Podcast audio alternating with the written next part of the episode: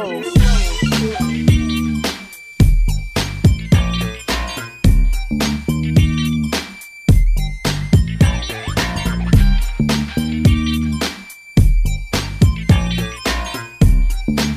up, everybody? Welcome to another episode of Two Smart Dummies podcast. As always, I'm your host, Marcus. And I'm your host, B. Reed. Brady, what's going on, man? Nothing much, man. Enjoying another beautiful day. You know, you uh, catch your favorite WNBA Finals game last night. Elena Delle Donne had to leave early, league MVP. Connecticut Sun was able to come back and put a beat down on them.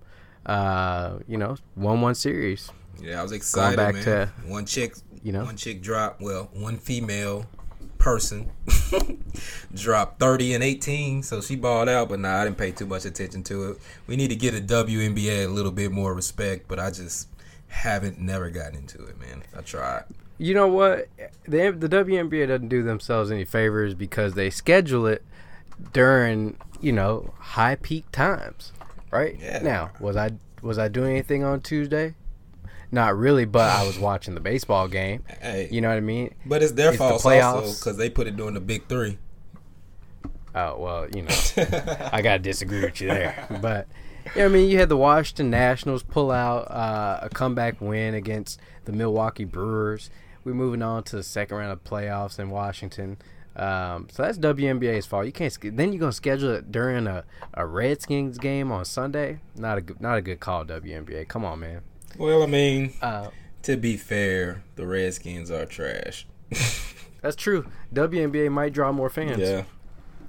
Um, NBA camps done kicked off, and I can't tell you, man. I I am excited. I I need basketball in my life. Like I'm I'm starting to fiend for it. I'm starting to to scratch like uh, Clayton Bigsby. You know what I mean? Like I need my rocks. Yeah, I need it. I, I, I'm with you, man. I'm reading all this news, getting excited. I'm ready to watch some preseason basketball, even though it's going to be totally awful. Oh yeah. But I'm excited for it, man. I'm here for it. I just watched James Harden play China and do one leg shots and get a triple double in the first quarter. So, Yeah, I mean these dudes ain't playing real competition right now. This is just to get their their cardio going. Uh, what teams are you excited about this year, man? As always, I'm always going to be excited about Memphis. Uh, I love Ja Morant and Jaren Jackson got this chemistry. Um, I like Memphis's team. I think they're gonna. I think there's a lot of young, fun, fun teams. Now, I don't think Memphis is to be playoff contention, of course, but like Atlanta's fun to watch. Memphis could be fun to watch.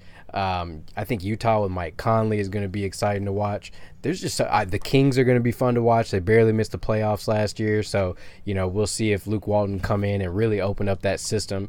Uh, they're they're definitely going to be a league pass team, and of course uh, the New Orleans Pelicans. Man, I'm I'm excited to see what, what Zion and and uh, and Lonzo Ball and, and that crew is going to do. Brandon Ingram, that's a hell of a team. If I mean they're young, I'm not saying they're playoff contenders either, but they are going to be fun to watch. Yeah, they're gonna they're gonna play at a very very fast pace, and you put a Jrue Holiday with those guys who's just solid, and Jaxson Hayes, man, they could be Even a JJ Redick. yeah they You, I mean that that's important for that team. that could be a really fun team to watch. I don't know if they make the playoffs. They could be more like the Sacramento Kings this year, be th- two or three games out, but make it fun to watch. So I'm with you, man. It's just I, I'm always concerned about how healthy Zion can stay. He just seems like he has a lot of knick-knacky injuries.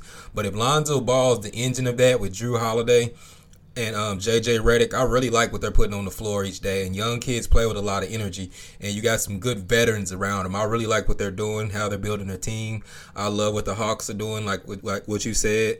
Um, Sacramento Kings, I think we picked them to go to the playoffs last year. They came up just short, but they put some pieces together. I mean, I like think the addition of Harrison Barnes, getting rid of Willie Cauley Stein, and adding in Dewayne Dedmon. Uh, Trevor Ariza. They put some defensive player. They're a really, really deep team. Another good team that's mixed with veteran play and young talent. So I, I like what they're doing. But I really like the Orlando Magic, man. I'm really invested and interested to see what Markelle Fultz can do. Like I'm, I'm one of his believers. I don't feel like he got a fair shake in Philly. The biggest thing with me is Joel Embiid has a big personality. Seems like Ben Simmons has an ego. And the times that Markelle Fultz did get in the game, he didn't do terrible. He looked he looked like the first number one pick. He could get to the ba- basket whenever he wanted. but he looked like a player that needed the ball in his hands a lot, and that just wasn't a team team for him to have the ball. I mean, Ben Simmons had to have the ball, and whenever he make a mistake, they'll kind of get down on him. So I'm interested to see what he does for an Orlando team that made the playoffs last year and then really in need of a dynamic, consistent point guard. So I think Fultz could be big for them, man. Yeah, and you want to know, if, you know, for those listening out there, if you want to know how big of basketball fans we are, notice that we talked about teams that are either not going to make the playoffs or are like on the fringe. We didn't mention the you know, we didn't mention the the Los Angeles Clippers getting Kawhi and Paul George. We didn't mention Golden State, you know, missing Clay, missing KD, but adding D'Angelo Russell. We didn't mention the Los Angeles Lakers getting. I mean, there's just so much going on in the NBA to where. I mean, whatever you you want to watch, it is there for you. Yeah. This is the best you know, this is the deepest we've been in the NBA in years, and I mean the product. You know, th- now's the time. We're we're in that ground floor of where there's not really a dominant team. I couldn't tell you who's going to win title this year. I don't. I, it could be the Clippers. I don't think it would be the Lakers, but it could be. I think the Warriors could get back there. I mean, you know what I mean? Like there's there's a ton of happening right now where I mean, I'm just excited, man. I really, really am. Yeah, it's been a long time since I've been this excited about basketball. I mean, usually you got the two or three teams that you know are going to win it for the past five years. We've known Golden State would most likely be the one that gets there. Uh, we knew that we had to wait to see Golden State to Houston to get a real legit matchup. Like, you know what I mean? Like, it wasn't a lot of parity. We kind of could call it before the season started. I think the last time that the NBA's been this deep was like what 2007, 2008, something like that. Uh, when it was the Suns, when the Suns knocked off the Lakers, and you had the Suns and the Spurs and all those teams. Yeah. But it's it's been a while, man. But I'm I'm genuinely excited because, like you said, I don't know for sure who's going to win the West. I mean, anybody you can say, oh, well, you know, the Clippers got Kawhi and Paul George, and they're this and that. Yeah, but I mean, Golden State just got D'Angelo Russell, and they won 70 games without without KD. And so you add a d- dynamic playmaker like D'Angelo Russell to replace Clay, and then you have pretty much a lot of young talent there. They could be really good because they actually they're hungry this year. You add Elton Brand, I'm not Elton, I say Elton Brand. I was about to say, what year you say you were in? yeah. Added Al Horford to the uh, Philadelphia 76ers. That's so big, man. That's going to be like I said early in the year, this may be the best defensive team that we've ever seen. I mean, there's not a dude on that team under six four in the starting lineup, and they can all yeah. move really, really well. And uh, you know, that's for me. That's the difference between my like. I do love football, but this is the difference between the NBA and the NFL for me. It's like, you know, I'm not gonna watch a young developing NFL team that's not my team, right? Like, I, I watch the Raiders because they're they're my team, but I'm not gonna watch a young team like Niners. I don't know the, the Niners, the Cardinals. Like I'm not gonna watch those teams because a bad football is almost worse than anything. Um, you know, it, bad football stinks. Yeah, um, it's disappointing. But, right. You know, but the NBA, yeah, I might be watching two non-playoff teams, but there's a player that like like Devin Booker is probably a classic case, right? Like the Suns are always bad. I don't think he's the greatest player, but there's times when he's fun to watch and he puts up 60, 70 points, usually the last two weeks of the season. Yep. but you you know you're going to catch a game where he's going off for Kemba Walker in Charlotte, who's now in Boston, which gives them a different feel. Um, but there's players that you can watch from different teams that, oh, let me catch this on League Pass. Oh, you know, the Dallas Mavericks. Let me see what uh, Porzingis and um, uh, Doncic look like. You know what I mean? There's just so many different things going on in the NBA to where while it might not be two great teams, you can find something to be entertained by. And you know, it's because the NBA at the end of the day, even if you're playing, I mean, even if they're bad teams, it still comes down to like one-on-one matchups, handling the ball, dribbling, sort of like you know soccer, the moves that people put on. You know, this still can be exciting even when you're watching bad basketball. Like you could be watching bad basketball, you watching bad teams, and somebody could get dunked on, somebody can get crossed over, some dude can get hot and hit three or four three pointers in a row. When you're watching bad football, it typically means you have an awful quarterback and you're not seeing anything happen. Like it's just Right. Like watching the Dolphins is probably one of the most frustrating things you'll ever see. Like even when they get I a couldn't imagine. like even when they get a good drive going, some dude will just randomly fumble, or you'll throw it to the halfback wide open. It'll just bounce off his helmet. It's just not entertaining at all. At least bad NBA. There's something to look at. Yeah. So, all right, man. Well, the NBA will have its time. We're getting there. Um, before we get kicked off, I just want to know, you know, tonight. For those y'all that don't know, tonight is actually a great sports night. Okay, you've got college football, or excuse me, you've got um, you got the MLB playoffs. The Oakland A's um, are taking on. Ah, well, I, I forgot. You got to let them know what tonight is. This probably won't be released tonight. Oh yeah, we're sorry. We're recording this on a Wednesday. Um, you know, so tonight you've got the Tampa Bay Rays and the Oakland uh, Athletics for um, the American League Wild Card game. So if you guys want to get into playoff baseball, you can. But it's also opening night for the NHL. Stanley Cup uh, champion Blues going against the Washington National, or excuse me, the Washington teams are all everywhere today. Um, but it's gonna be it's gonna be a good time. Um, you know, so I know it's not traditional. We're about two weeks away, three weeks away from there being something to watch every night, but uh, I'm pretty happy, man. But let's talk about some college basketball or college football that happened last week. Um, speaking of the Carolinas, uh, North Carolina almost took down Clemson. What do you think of that? Yeah, man. Um, I think that Clemson came in and took North Carolina lightly, which they should not have because North Carolina has played some big games. They they beat they upset somebody. I can't remember who they beat early in the season, uh, but they're a tough team to play. I thought they were actually going to pull this game out. They didn't. Clemson still won the game. Um, a lot on their defense, but I think I think Clemson is showing some holes in the armor on the, on another note, they tend to do this early in the season anyway. Struggle against some ACC teams that they shouldn't. I just don't know how much of the game plan they're actually showing in these games because they'll look like this early in the season and then look unbeatable against Bama in the playoffs. So I, I don't know. Maybe they're holding back some of the playbook. Maybe they're trying to work on some new things. It's just hard to tell with college football sometimes, especially when you have such a dominant team in a conference that doesn't have any real contenders to compete with them. Yeah.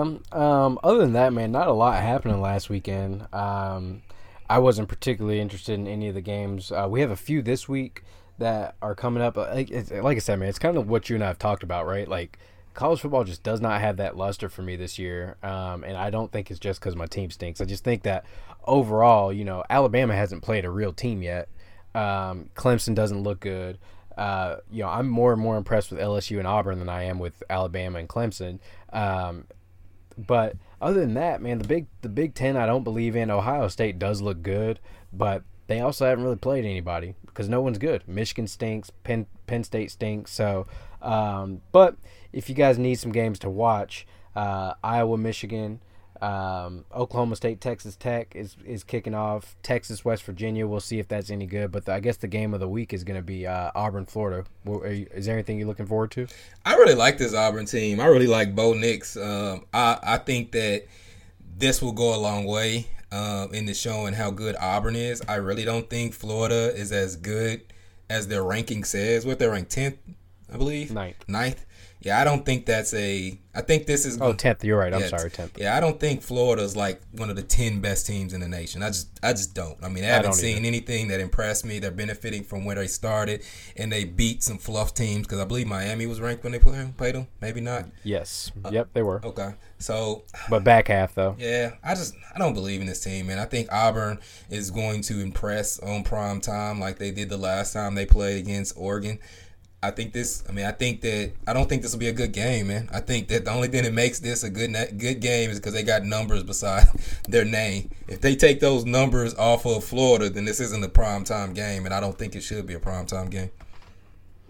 Yeah, so we'll see. I, I'm I'm ready to get into the meat and potatoes of college football, which you know I try not to rush college football because as I talked about, man, this is my favorite time of the year, and I can't believe we're already a quarter. Well, really, you know, damn near halfway through college football, um, and we're a quarter through the NFL season. So I don't like rushing it, but I'm also ready to get to the meat and potatoes of, of the college football season. But this is kind of what you want, though. You want these teams to have some tune up games, some lower level games, so you don't see really sloppy football and somebody get upset when they shouldn't have. So I like the meat of the schedule being on the back end to give these these teams, you know, time to condition, get into their systems, learn. So when you see, you know, LSU play Bama, it's not like they're still trying to figure out who's quarterback or what offense they're playing. You get the the best teams playing at the right times, which is a more accurate view of who the best teams are, as opposed to, you know, Alabama getting Auburn the first game of the season when they got a freshman quarterback. You know what I mean? I want to see when these teams have developed at the end of the season. That's when I want to see these big teams play each other to get ready for the college football playoff. Yeah, and I get that. It definitely makes sense. But I also think about it like, you know, when you get to that, uh, you know, what part of the season matters, right? Like, I sh- there shouldn't be games in college football where it's like there's there's more than one week where it's like you know I really don't have to watch this week. I'm not going to miss anything.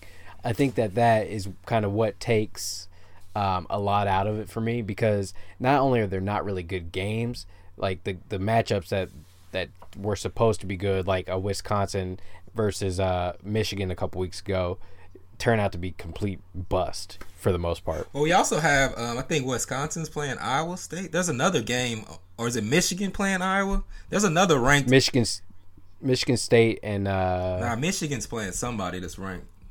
Michigan maybe playing. Yeah, that's Iowa. what I said. You said Michigan, Michigan Iowa. Oh yeah, yeah, Michigan Iowa was playing, so that should be a good game. I just, I mean, Michigan kind of got their offense going last week. If they use those receivers, that offense is really good. I don't know why they're still trying to pound it. They got three really good receivers that's really big and if they use those receivers, you could see a different Michigan offense than you saw early in the season.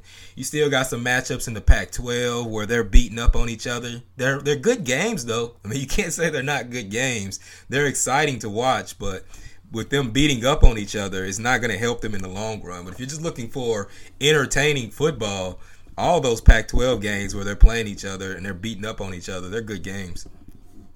Yeah, I mean, you did have Arizona State who beat Cal, who Cal was the last undefeated team in the Pac-12. Um, you know, the Pac-12 all seems to it, it, They all seem to be evenly matched, which isn't great for their conference, right? So you know, while yeah, we're just talking about good from, matchups, though. I'm just saying good yeah. football to watch. I mean, I think uh, Washington's playing uh, Stanford. Washington, Stanford. Where Stanford has not looked good at all this year. And then USC is playing Arizona or Arizona State. I want to believe somebody that's like four and one. I thought, or maybe I'm off. I think USC plays Cal. Cal, Cal. Okay. Yeah, but yep. there's some there's some entertaining games to watch if you're just looking at entertainment. But I don't think any of those teams are going to end up in the college football playoffs. But just entertaining games. You check out a Pac-12 game. They've been going at it, man. They're beating each other up. um, one team will be ranked, the other one's unranked. It hadn't really mattered, man. And so, just I, that's all I'll say. They're entertaining games. I don't think it'll matter for the college football, but to get you through this stretch of no no marquee games, I'm telling you, though, there have been some good games in the Pac-12 this year. So, getting to the NFL. Hold on, before we get third. get there. Um, last week we mentioned pay for play, or was it the week before? California mm-hmm. signing that law. I did want to clarify mm-hmm. um, that this is not college football. This is not the universities paying, paying these kids. The pay for play in California is saying that these kids will be able to sign an agent and make money off their likeness and get endorsement deals while in college. But the colleges are not actually playing these kids. I think this is the way to go when you talk about paying college kids because this goes back to well, the whole argument is that you can make money off these kids' likeness. But if you start paying everyone, then it doesn't really account for your superstars and your walk-on players. You're, it's not feasible for everybody to get paid. It's not feasible for softball, some softball players or you know some cricket players to get paid. Some track, some schools don't have track. It's not feasible for them to get paid. So the only way to do that, I believe, is the way that they're doing it in California to allow these kids to get agents and be paid on their own likeness. That way, if you can get money, then you can, because those are the people that we're talking about. Because not everyone deserves to be paid in college. I don't believe. Oh, I agree with you on that. And yeah, you're right. It's not the same. I mean, at the end of the day, it's got to be the revenue driving sports. Um, and so now it looks like the state of Illinois is actually following suit to California um, to try to let their students um, make money off their likeness as well. So um, I don't think this is the death of the NCAA like people are calling for, but I definitely think that this is going to make a huge difference, especially as you start to see recruits that end up at a lot of these California schools and perhaps soon the Illinois schools. Um, they're going to level the playing field at some point. So this is happening, and I think it should. Well, I mean, uh, the NCAA they are going to challenge this though. Um, they've already said that they're going to challenge this legally. They believe this is a, a, and this this won't even take place until 2023 also. But the NCAA is already saying that they're going to challenge this ruling in California. They're not just going to let it slide. Of course not. But the NCAA but, needs to look into this and just kind of let it go. I understand you want to keep it amateur, but I mean, you get something for going to the Olympics too, and you still consider right. it amateur. But if they don't, they're going to be in real trouble. Um, the NCAA, the thing about the NCAA is we talked about this before. The NCAA is going to be in trouble because they don't make the majority of their money off of college football. So yeah, it's going to be hard to affect college football, but most of that money comes from goes to conferences directly from TV deals. So I don't think that this is going to have a major impact on college football. It may, it may not. But college basketball is going to be huge because that's where you actually see kids' faces. That's where they become stars in the tournament. They're marketable. It's harder to market. You can market players like quarterbacks in college football, but it's hard to market other players because you don't see their face. And with the addition of the um, what were we talking about the other day? The NBL is that what is that what it called? Yeah, the NBL. With all those uh, American owner, American former players buying into the NBL. That's why you're seeing more of these five star athletes skip going to college and going straight to the NBL and playing in like the Australian League because of you can get paid and because they know somebody that's going over there. The scary part it used to be going overseas. You didn't want a 17 year old going over there because they're going over there by themselves. They don't know the culture. You know, they're gonna feel alone. Nobody speaks English. But when you start getting some American owners that can kind of tutor these kids and help these kids out on those um, obstacles, it's, it's gonna really change things. You've already seen uh, LaMelo Ball and what's the other kid's name? Terrence. Uh, ah, I just lost the other kid's name. The two five stars that went this year. I don't I don't know the other kid's name. Yeah. I definitely know Lonzo though. Uh, LaMelo. Yeah, I can't remember the other kid. There was another kid. Or LaMelo. Yeah, yeah, there was another kid that went too, but there was two five stars that didn't go to college and went to the NBL this year. That's growing. Man, People are either sitting out or going overseas. You put it like this, right? When was the last time you paid attention to college gymnastics? I don't, but I don't watch it. That, that's not fair. Exactly. That's not fair. But, but no, no, no, no, no, no. Here's where I'm going with this. No one's paid attention to college college gymnastics. However, um, Katelyn Ohashi for UCLA was the biggest star on the UCLA campus for a few months um, because of her her Michael Jackson routine and, and a very popular routine that she did. Um, and she just rose to stardom. She's been in ESPN The Body Issue. She's been on all types of stuff. And if she doesn't go to the Olympics, there's really no pro league for her to go to. But she single handedly made the NCAA or whoever is over um, college um, uh, gymnastics. She single handedly made them millions, if not a billion dollars. Yeah. Just her. Yeah, that's pretty. You know, and you know, you're telling me that that she doesn't deserve to be paid for her likeness. It's not about hey, well, we can only pay um, the basketball or the football players. It's about if I have a popular star like Kate Katelyn Ohashi in gymnastics, she should be able to make money off her likeness without getting kicked out of school. No, I agree because I mean I guarantee you they made money off of it. Oh, absolutely, and and it's exploitation. That's what it is. Um, so, you know, we'll see how that goes, but um, I'm glad it's getting passed. I know a lot of people who I think I personally just do not agree with, and they say, you know, well, they're giving you a free education so that you can go on and make, you know, hundreds of thousands, if not millions of dollars. Well, guess what? How many of us idiots are sitting around with college degrees and a ton of debt, not making millions of dollars. Yep. I mean, what kind of argument is that? So because I can't capitalize off of being uh, a non-athlete, mediocre motherfucker that just sits around, a, a world class athlete shouldn't be able to. Come on, man. That like man, make it make sense. Man, I feel like in sports, sports is the only thing where the general public like sides with the corporations or they side with the owners. You know what I mean? Like it every And I know it's it's it's systemic, dude. It really is one of those things to where you know, people feel that athletes particularly African American athletes or majority of African American athletes didn't deserve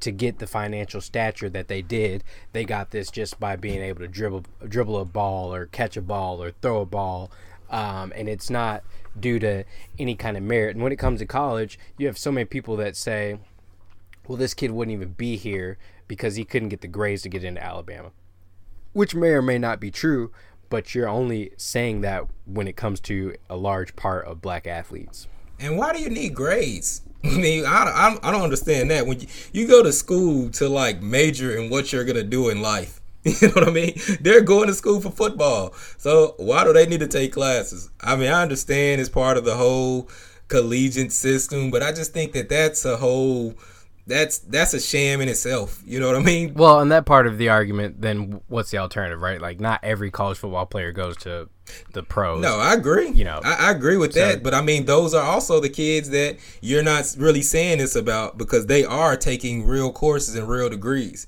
Correct. But the kids that yes. are going there for football, you know it. You know what I'm saying? They're getting the liberal yeah. arts degrees or the I don't want to disrespect nobody's degrees, but you know, you know it when you see their curriculum. But I, you know, I watch, you know, you see the people highlighted, somebody having a double major, somebody having a doctorate. So it's not like all football players are dumb. People know what they're there for. You know what I mean? Right. There's some kids that are just there to play and they want to be coaches.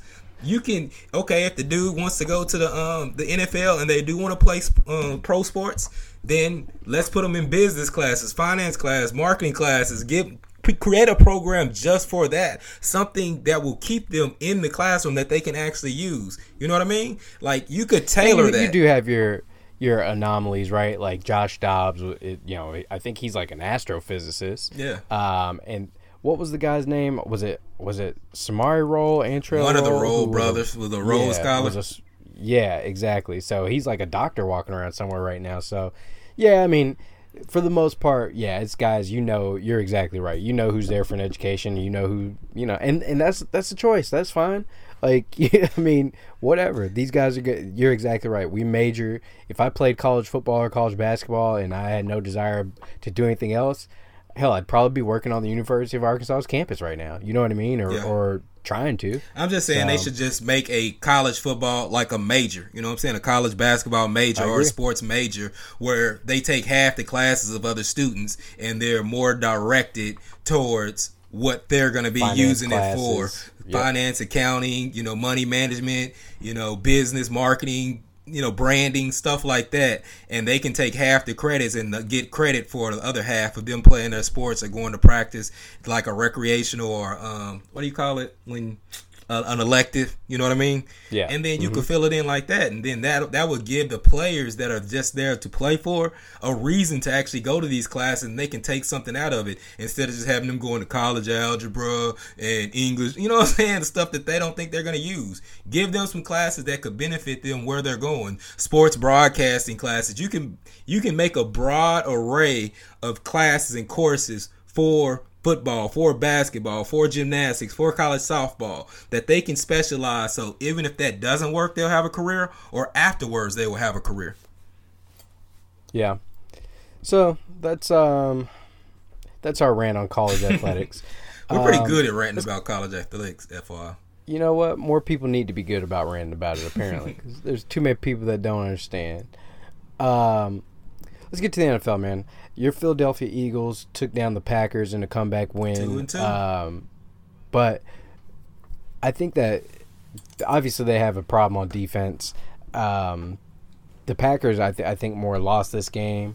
If Davante Adams doesn't get hurt, he probably catches for over 200 yards and probably a touchdown. But you saw once he went out of the game, as you was not you and I have kind of talked about the the Packers' offensive talent. Now their defense has surprised me, but their offensive talent is just not at a great level. Aaron Rodgers, outside Davante Adams, doesn't really have a reliable receiver to throw to. Um, Jimmy Graham pops up every now and again. I think Aaron Aaron Jones is just a an average talent. I think Jamaal Williams is, my, is probably an average talent. Um, they they got a lot that they need to work on. Bro, don't disrespect my Eagles. Have respect for the 2017 Super Bowl champions. Number one. Number two, Davante Adams didn't go out until like the fourth quarter. We Eagles had already turned that game at halftime with the sack fumble by Derek Barnett. But to go to your point, once they the Jim Schwartz made the brilliant decision not to play Davante Adams one-on-one press man coverage with no safety help, I think that the defense got a lot better. I don't know what the hell they were doing, thinking that Sidney Jones could guard Davante Adams one on one with no self safety help like two or three times. Dude had a hundred and like hundred yards in the first quarter or something like 150 that. yards 150 in the first yards half. in the first half. Once they adjusted their defense, put roll coverage, and played that type of coverage on the other receivers, then you saw that Packers offense start to struggle. And I believe that's what you're going to see. I don't know why teams aren't just playing them just like the Bears played them. All you have to do is keep all the attention on Davante Adams, force those other receivers to beat you, and kind of stack the box. And they can't do anything. Yeah. None of those receivers can get open. Aaron Jones isn't dynamic. Jamaal Williams, what is his name? It's Jamaal Williams, right? Jamaal Williams. Yeah, Jamaal yeah. Williams is the dynamic one, but now he's out for a couple of games. I think that you're gonna see. I think what you saw earlier in the season from the Packers was a bit of a fluke, a bit of you know what we've said they weren't that talented, and that defense is better than people thought. And Aaron Rodgers can keep you in the game, obviously. But if you just put all your attention on Davante Adams and play somebody underneath, play somebody over the top, and have somebody else watch him like the Bears, I don't really see that offense consistently moving the ball. Yeah. Um, so we'll but see. I do like Blake Martinez on that defense. That he hits anything that yeah. moves. Um, yeah, he. he the, I, I don't know how many times Chris Collinsworth and uh, Al Michael said his name, but every time I blinked, it was Blake Martinez. Blake, Blake Martinez. Blake Martinez. Yeah, that dude's legit. Boy, sideline to sideline, that dude is fast. Mm-hmm. Um, sneaky fast. a, a, motor that never motor stops. Motor that never stops. Uh, Sneaky. Lunch quick. pail guy. Intelligent. Uh, what? Uh, yeah, I was about to say. I was watching the Raiders game, um, and Maxx Crosby, the rookie uh, defensive end out of uh, I think Central Michigan, made a, uh, a forced um, forced a fumble from behind. A super athletic play. Like he caught up to Nyheim Hines or or no, it was Parris Campbell, but caught up to him and knocked the ball out. And of course, Rich Gannon couldn't wait to he's his he's got a motor that never quits. I was like, dude, th- this dude's a fucking athlete, man. Like, enough with this. Yeah, they say the, like, they say the same stereotypical things, whether it's black or white. They even got one yep. for like the uh the Samoans. they got like it's weird. They everybody they want to put everyone in a box. Why can't a dude just be yep. fast? Like Christian McCaffrey isn't sneaky fast or sneaky athletic. He's just fast. You know what I mean? He's, yeah, he's, and athletic. He's just as athletic as fuck. I mean, his dad's Ed McCaffrey, so he should be able to run his and mom catch. was like an Olympian track athlete. Yeah, so, so, I mean, he should be pretty good at running and catching the ball. He's pretty good coordination, yeah. good genes there. I mean, they they basically bred a freaking ro- uh, a, a, machine. Yeah. So with yeah. a crazy um, work ethic. yeah, right. Yeah, that's always how it is. He works. He works harder than everyone. Um, the Falcons look terrible. Yeah. Uh, on offense, on defense, the Falcons just look bad. Is this the end of the Dan, Dan Quinn era if this continues? It should be. I mean, ever since he blew the Super Bowl, I mean, they hadn't really gotten their shit together after that. It's like a, a hurricane with lasting effects in the fault line. They just had never mm-hmm. looked like the same team again. Uh, Devonta Freeman looks like a shell of himself. They're not blocking for him even when Ito Smith get in there, they can't get anything going in the run game. You got Calvin Ridley, Julio Jones, Austin Hooper, uh, Sanu, and you can't consistently move the ball. It blows my mind. Like, what are they doing with this offense? Was uh oh boy, uh, what was his name? The offense coordinator. Was he such a genius? That's the only way they can move the ball. Yeah. Um, what's his face? Uh, Kyle Shanahan. Yeah. Um, and then um, on top of that, just fantasy news, their secondary is wide receiver gold. So if you got receivers yeah. going against their secondary, they're giving up 100, maybe 200 yards to seven receivers. Um, Nelson Agholor had 100 against them. Um, uh, both AJ Brown and Corey Davis just had 100 against them with the Titans and Mariota at quarterback. Yes, he's looked better, but he should not be having 200 yard receivers against your defense. That's a problem. Yeah. So they got to get that figured out. That team is a team that looks like they're going to have to blow it up or make some moves, fire some coaches. Somebody's got to explain why a team that's that talented is no good. Especially when you're paying um, your quarterback what like a hundred. Well, he's about he's I think he's about to get another one, but I think they're paying him what like 140, 130. They're paying him a lot and of then you just paid Julio like 90 guaranteed or something like that. And he just opened up a new stadium uh, that it's got Chick Fil A that don't fucking open on Sundays. My fault. It's 60, you know, 66 guaranteed. How does that work? What? You said they got a Chick Fil A in it. Yeah, they got Chick Fil A in there, and it doesn't open on Sundays. That's what I'm about to say. Why the hell they got a Chick Fil A in there? just to piss everybody off. The one time I crave Chick Fil A is on a Sunday. So, so, so you can only eat Chick Fil A on Monday Night Football. Yeah, it's like that. They might as well Chick Fil A might as well just use that as storage. Oh, like, I man. mean, that's that's like that's where we get we keep our buns when we got to overflow. Like, what's the point? Only concerts and Monday yeah, Night Football. You know I mean. Uh, I guess because they don't. There's only like one college game there a year. Maybe I don't know. It nah, they get they get um they get they get the uh. Are you talking about the SEC championship? Right? Is it still in Atlanta? Yeah. Yeah. Okay. That's dumb. Um. So, are you more impressed by the Bills or are you more surprised by the Patriots? So Tom Brady had his one of his worst outings as a pro. Um, you and I have been talking about on this here podcast that the Bills' defense is um, definitely legitimate. Uh, I thought that that Josh Allen did everything he could to lose the Bills this game. But I also kind of turn around and say, well, this this Patriots defense looks like it's one of the best ever. So, uh, you know, what do you make of this game? I really liked what uh, I liked what Josh Allen has done up to this point. I mean, we talked about this last season. He was going against a really good defense, a really good secondary. Uh, they kind of took away his options, you know, his little leak out plays. John Brown's been his go to guy, and Dawson Knox the Patriots defense is good enough. They built that defense around that secondary with McCourty and uh, Gilmore. They can shut down the receive the, the um, receiving the receivers. Frank Gore still had a good game, and I believe if Josh Allen wouldn't have got hurt with a concussion, that the Bills would have pulled that game out and won. Putting in Matt Barkley after Josh Allen got that concussion. So it's it's kind of like this is what I expected from the Bills. Even if John Josh Allen played bad, they still did what I expected. He you get some bad series, but you're gonna get some good stuff too. They're gonna be able to move the ball, convert short yard, yardage, um, keep their defense off the field. That's the biggest part. Keep the defense off the field till they're fresh.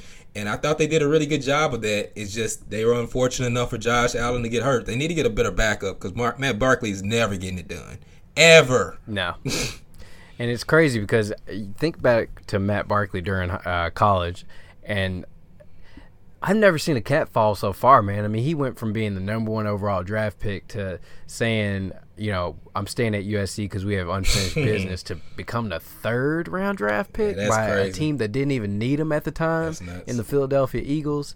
Um, I've never seen anything like it. Never. Um, Bad advice so, by the agent, man. I sue that agent. mm, mm-hmm. I'd still be suing his ass ten years later. Um, I don't know if you caught a lot of this Chiefs Lions game, but Patrick Mahomes actually looked human uh, for the first time. This was his first ever game indoors, and he didn't really play well.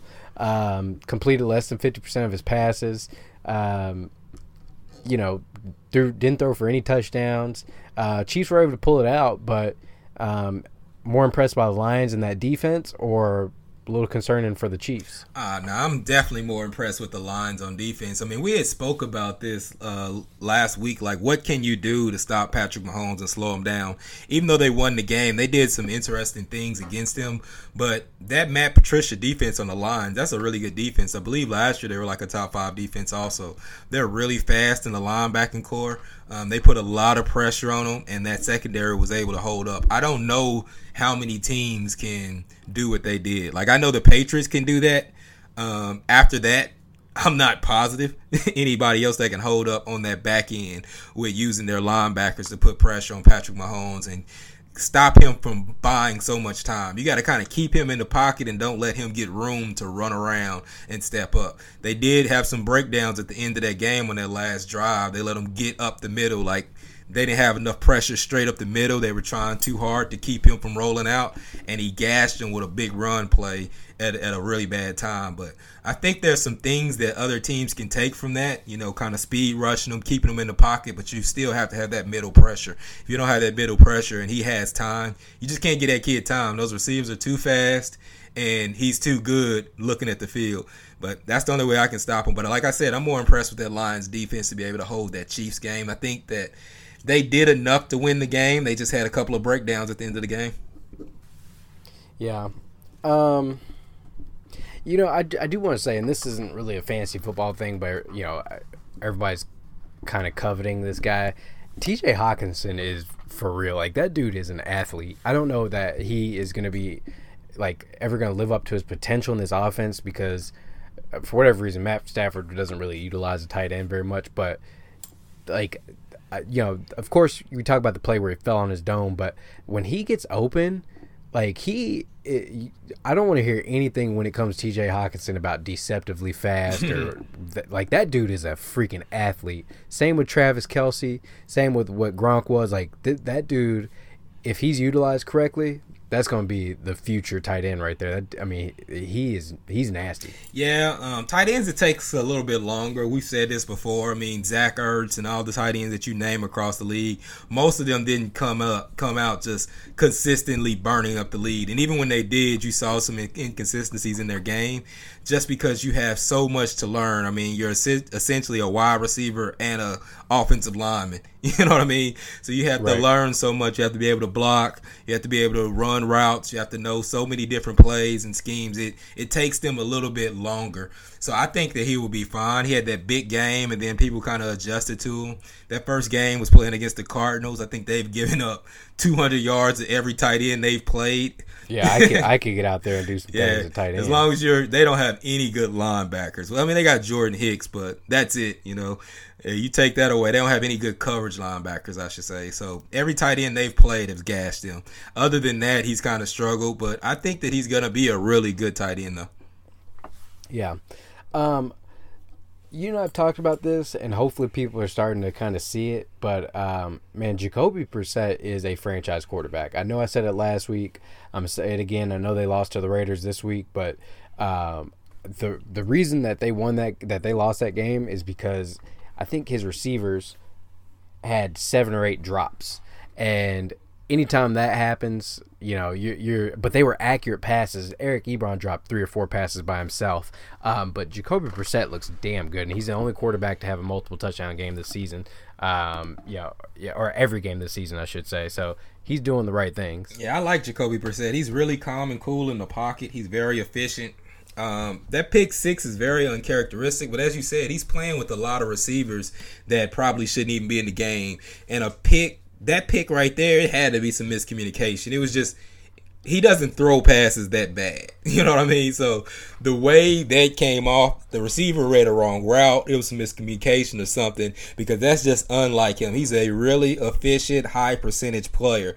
Like we said last week, he reminds me of Rich Gannon. He's just calm and cool, takes what the defense gives him. He really he usually doesn't don't beat you.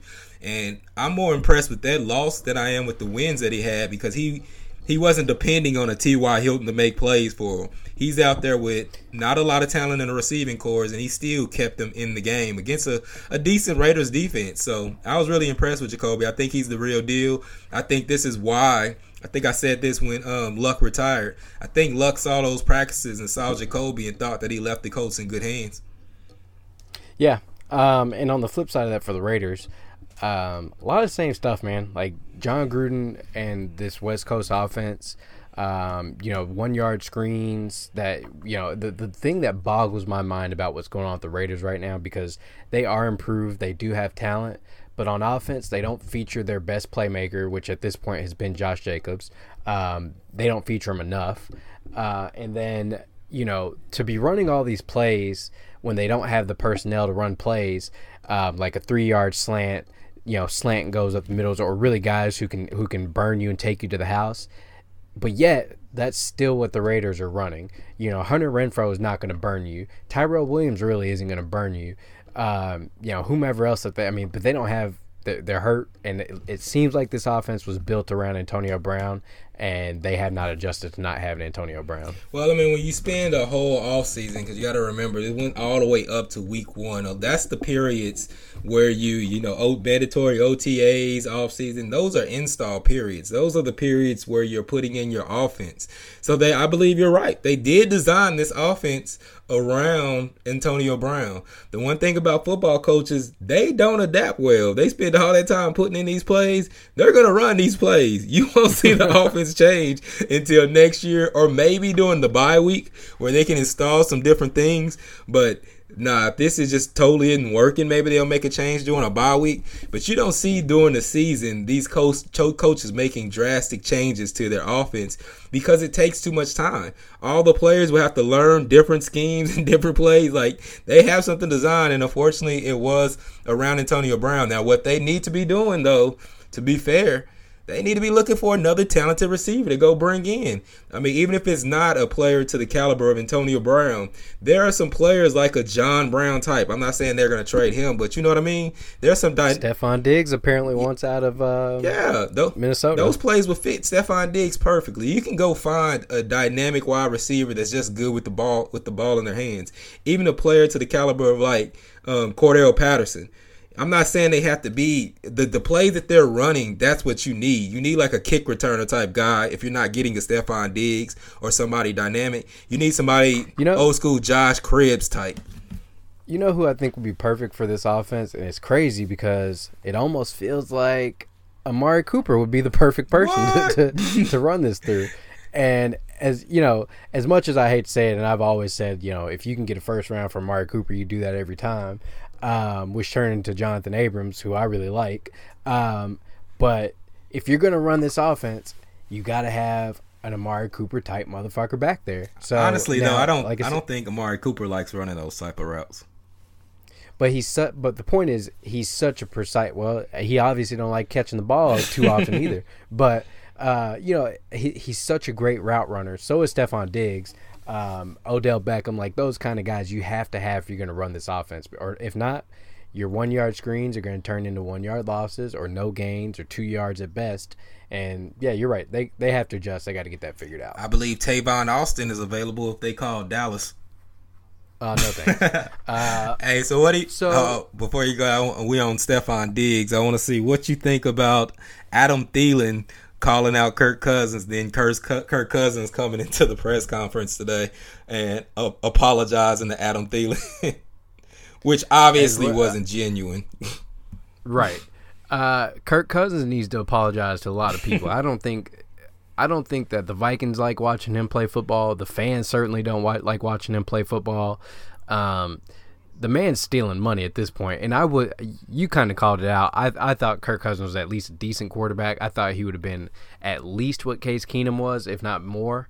Uh, he has been a complete atrocity because top to bottom, that Vikings team is the most talented and probably the best in that division, from offense to defense, and it's clearly the quarterback that's the issue. So Man, it's they got to figure something out. And this is the problem with giving quarterbacks that much guaranteed money that doesn't deserve it. Now you're locked in because I think if you didn't give him all that guaranteed money um, every year against your cap, and you had an out because it was only a three year contract. So if you would have front loaded right. that contract and gave him all his money up front, then you could have cut him and just went with dead money.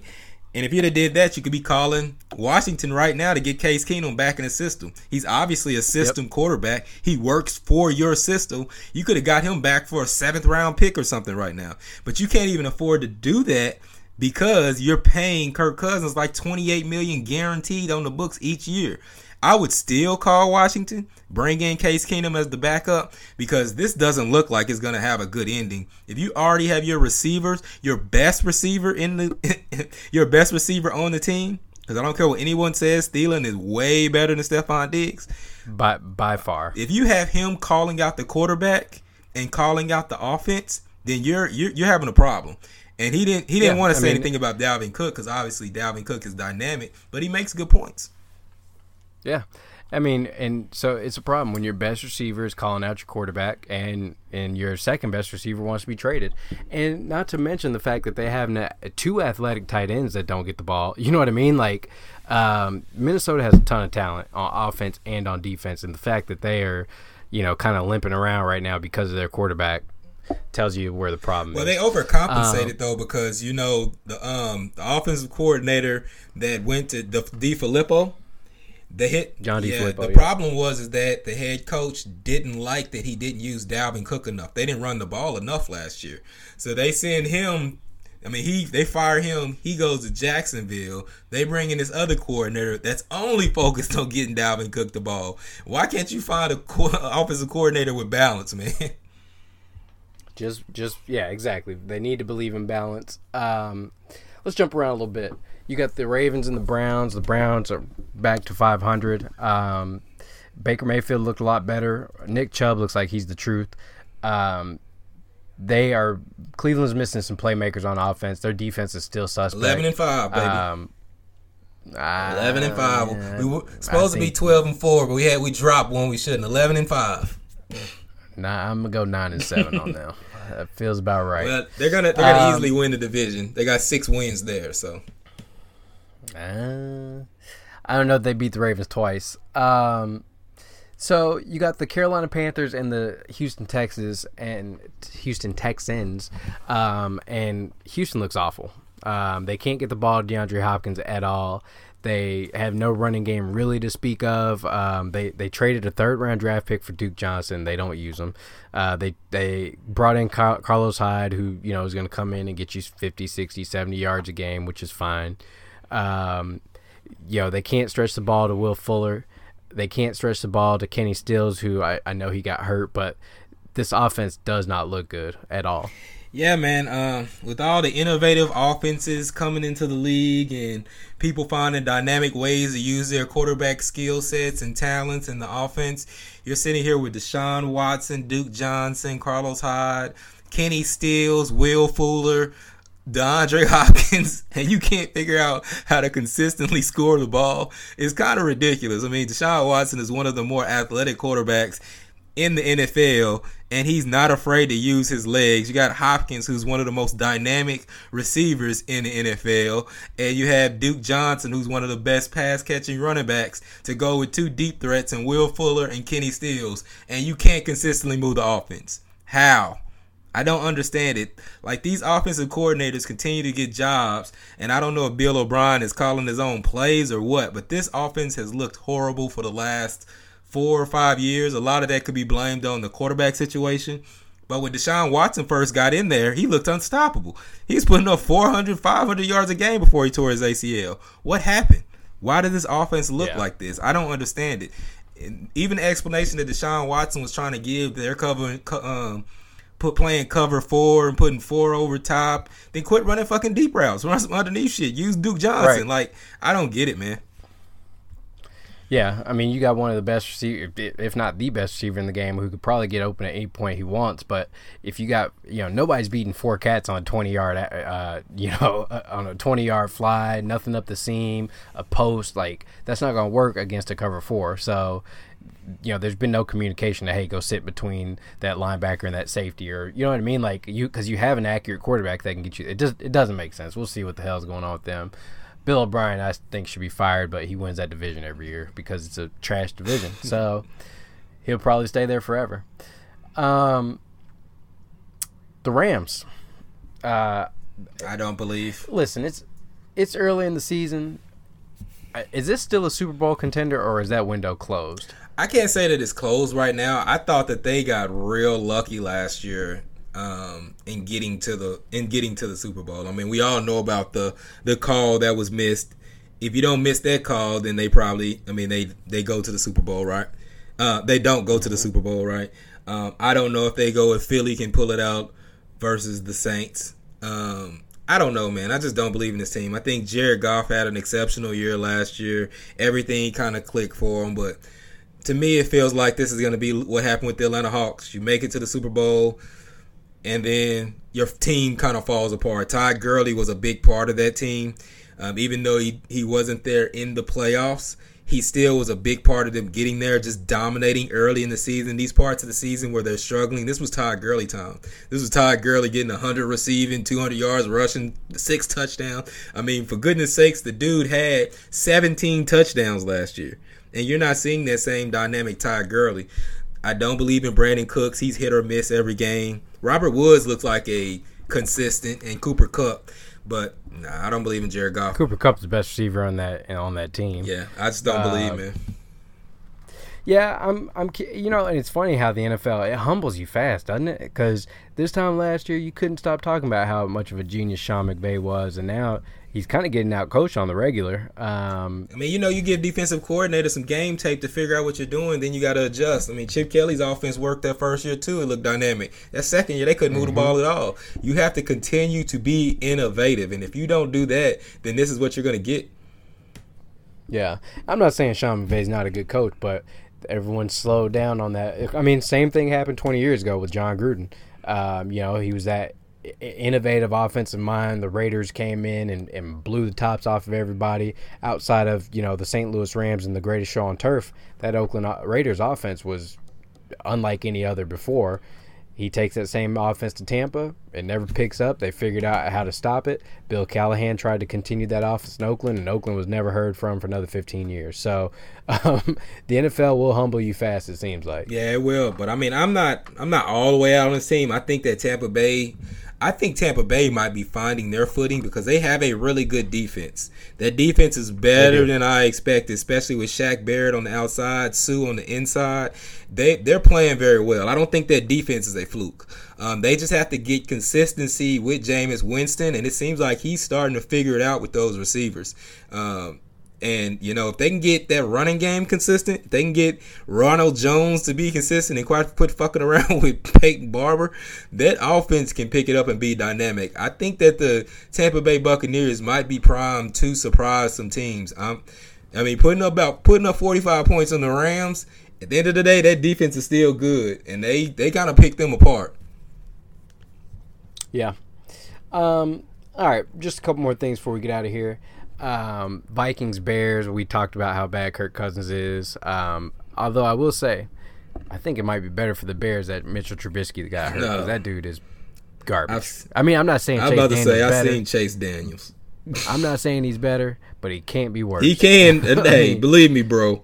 He can be. he he can uh, be worse.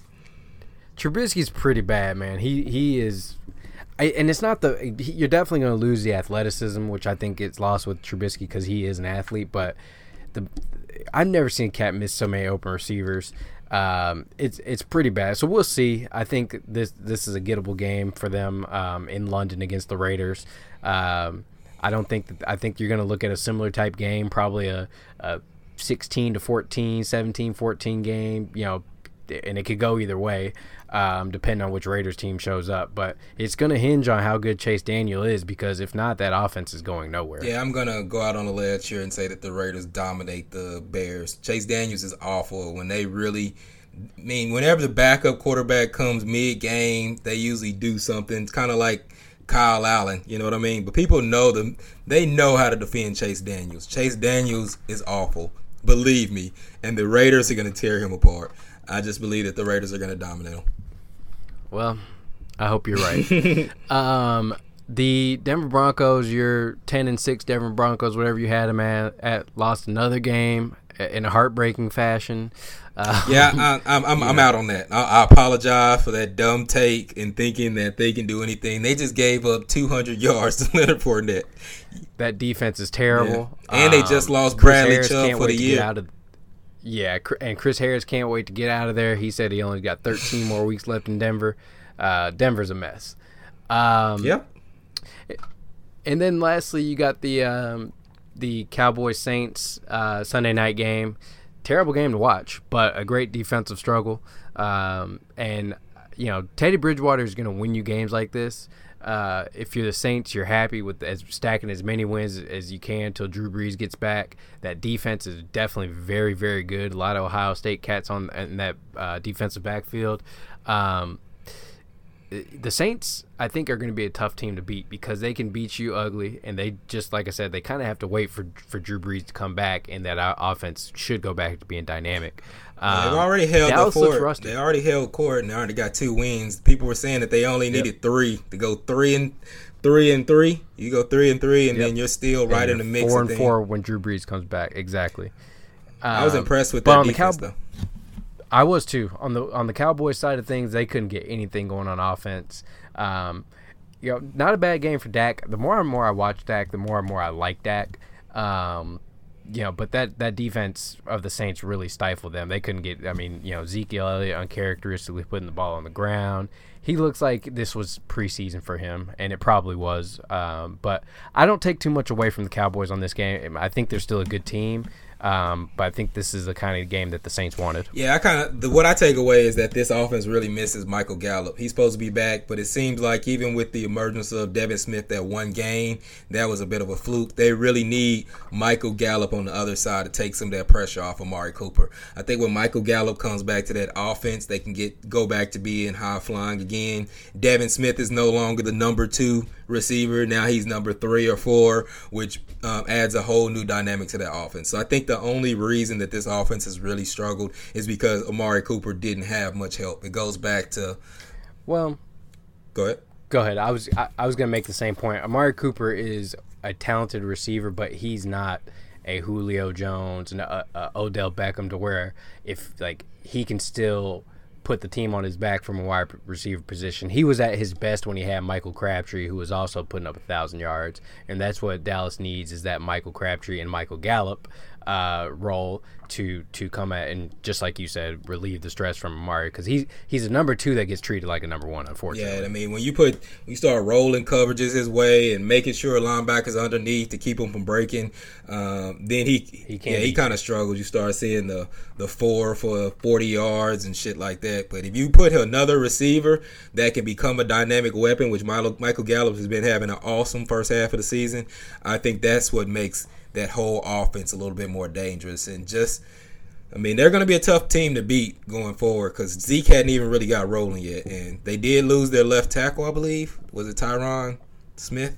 Yeah. I think he Tyron Smith, an ankle yep. injury. So it'll be interesting to see how this Green Bay game goes. But that's going to depend a lot on if Davante Adams plays or not. If Davante Adams plays, then you know uh, the Dallas did ben- the, the, the second part of it is maybe what we saw in the first three games was a fluke also. I mean they did play Washington, the Giants, and uh, Dolphins, so and they didn't look great against the Dolphins. So it could just be that this offense isn't what we thought it was anyways. Yeah, very true. Um, Monday night game. I mean that's what we got uh, well, there's not much talk about there. I was going to touch on it, but I think it's interesting that uh, Mike Tomlin brought out the Wildcat. It shows that they don't have much trust in uh, Mason Rudolph. It shows that they're going to try to do anything just to win games. And personally, with their personnel, I like that Wildcat. I like Jaylen Samuels running with James Conner and using some of those playmakers like James Washington and um, Diontae Johnson. I like what they did there. I'd be interested to see that work against a real team, though. I was gonna say it's all fun when you're playing the Bengals, but when you're going up against a real team, we'll see how that works. And I, I, I suspect that it will not. It, it won't work against a Jim Schwartz type defensive coordinator. I mean that's that's only going to work so many times uh, in the league. So, so, I guess the real question from that game is why is Andy Dalton still a starting quarterback in the NFL? Any He's any bad. good answers? But but you know what? That offensive line is one of the worst I've ever seen. Because uh, they they've got some talent. Joe Mixon is talented, um, but that offensive line is just pure garbage. But Andy Dalton stinks too, so they need to figure that out.